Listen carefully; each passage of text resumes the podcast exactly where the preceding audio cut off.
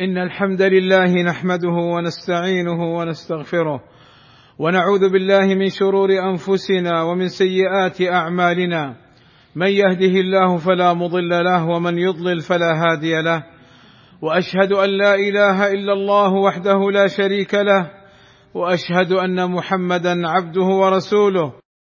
يا أيها الذين آمنوا اتقوا الله حق تقاته ولا تموتن إلا وأنتم مسلمون. يا أيها الناس اتقوا ربكم الذي خلقكم من نفس واحدة وخلق منها زوجها وبث منهما رجالا كثيرا ونساء واتقوا الله الذي تساءلون به والأرحام إن الله كان عليكم رقيبا يا أيها الذين آمنوا اتقوا الله وقولوا قولا سديدا يصلح لكم أعمالكم ويغفر لكم ذنوبكم ومن يطع الله ورسوله فقد فاز فوزا عظيما.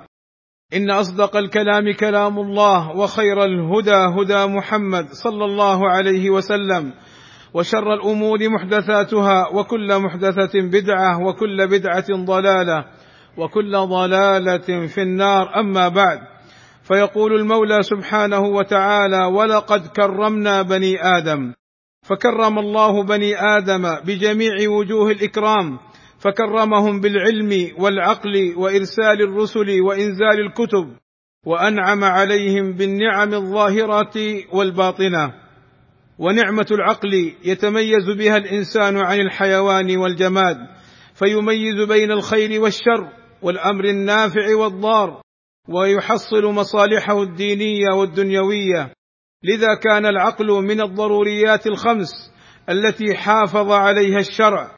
بتحريم الخمر وكل ما من شأنه إتلاف العقل لأنه لو زال عقل الإنسان قد يقع في الشر والسوء والفساد. يا أيها الذين آمنوا إنما الخمر والميسر والأنصاب والأزلام رجس من عمل الشيطان فاجتنبوه لعلكم تفلحون.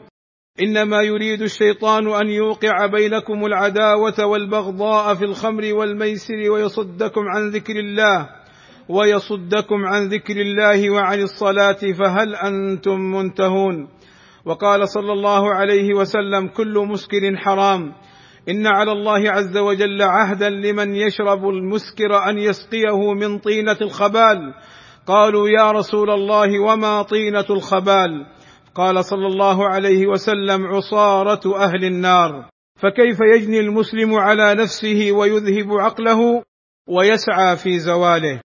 ومما يلحق بالخمر بل هو أشد وأضر المخدرات بأنواعها فهي من أخطر آفات المجتمعات قديما وحديثا تفتك بعقول الشباب وتفسد حياتهم وتهدم صحتهم وتضيع أموالهم ويصبحون ضررا على أنفسهم وأهلهم ومجتمعهم وقد تؤدي المخدرات إلى الهلاك والانتحار.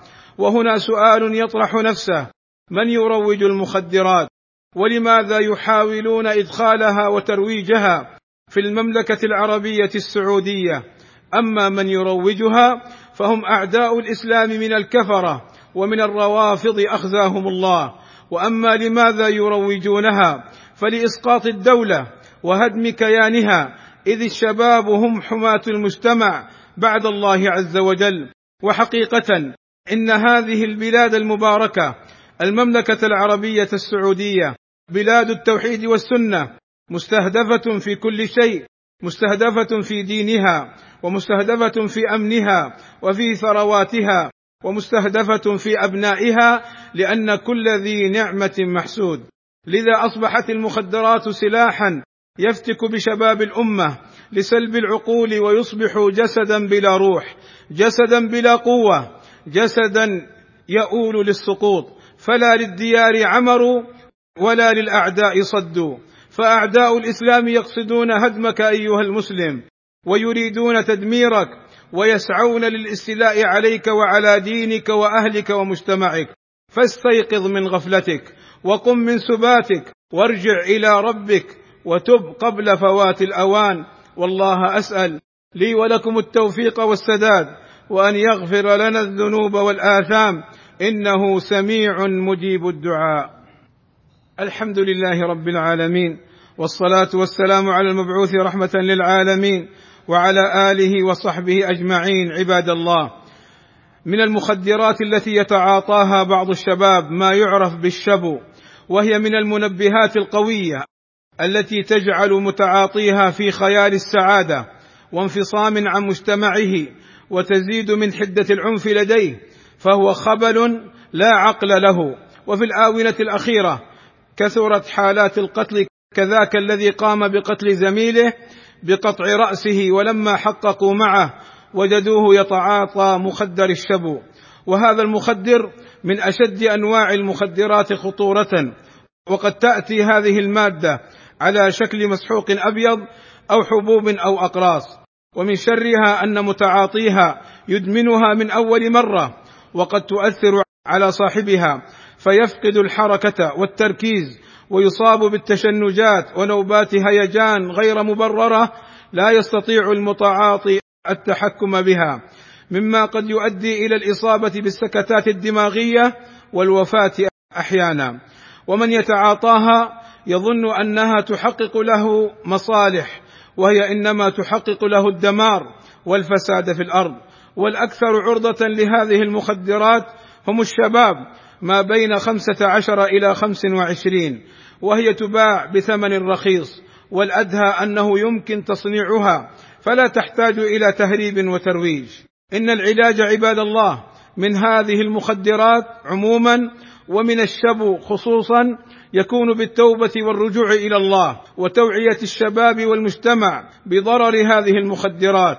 وتوعيتهم بما يريده أعداء الإسلام من فتك وتدمير للإسلام والمسلمين وتوعيتهم بحقيقتها أنها دمار وليست راحة وأنها سم وليست مفيدة وأنها خبيثة وليست مريحة وأن السعادة الحقيقية هي بالرجوع إلى الله والتزام شرعه وأمره.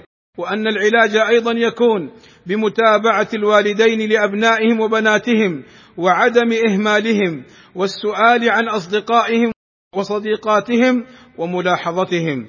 وإن العلاج أيضا منا جميعا يكون بالتعاون مع ولاة الأمر بإبلاغ الجهات المعنية كجهة مكافحة المخدرات ومراكز الشرطة والأمارة عن أي أمر يلاحظونه يتعلق بالمخدرات بكل أنواعها عموما والشب خصوصا.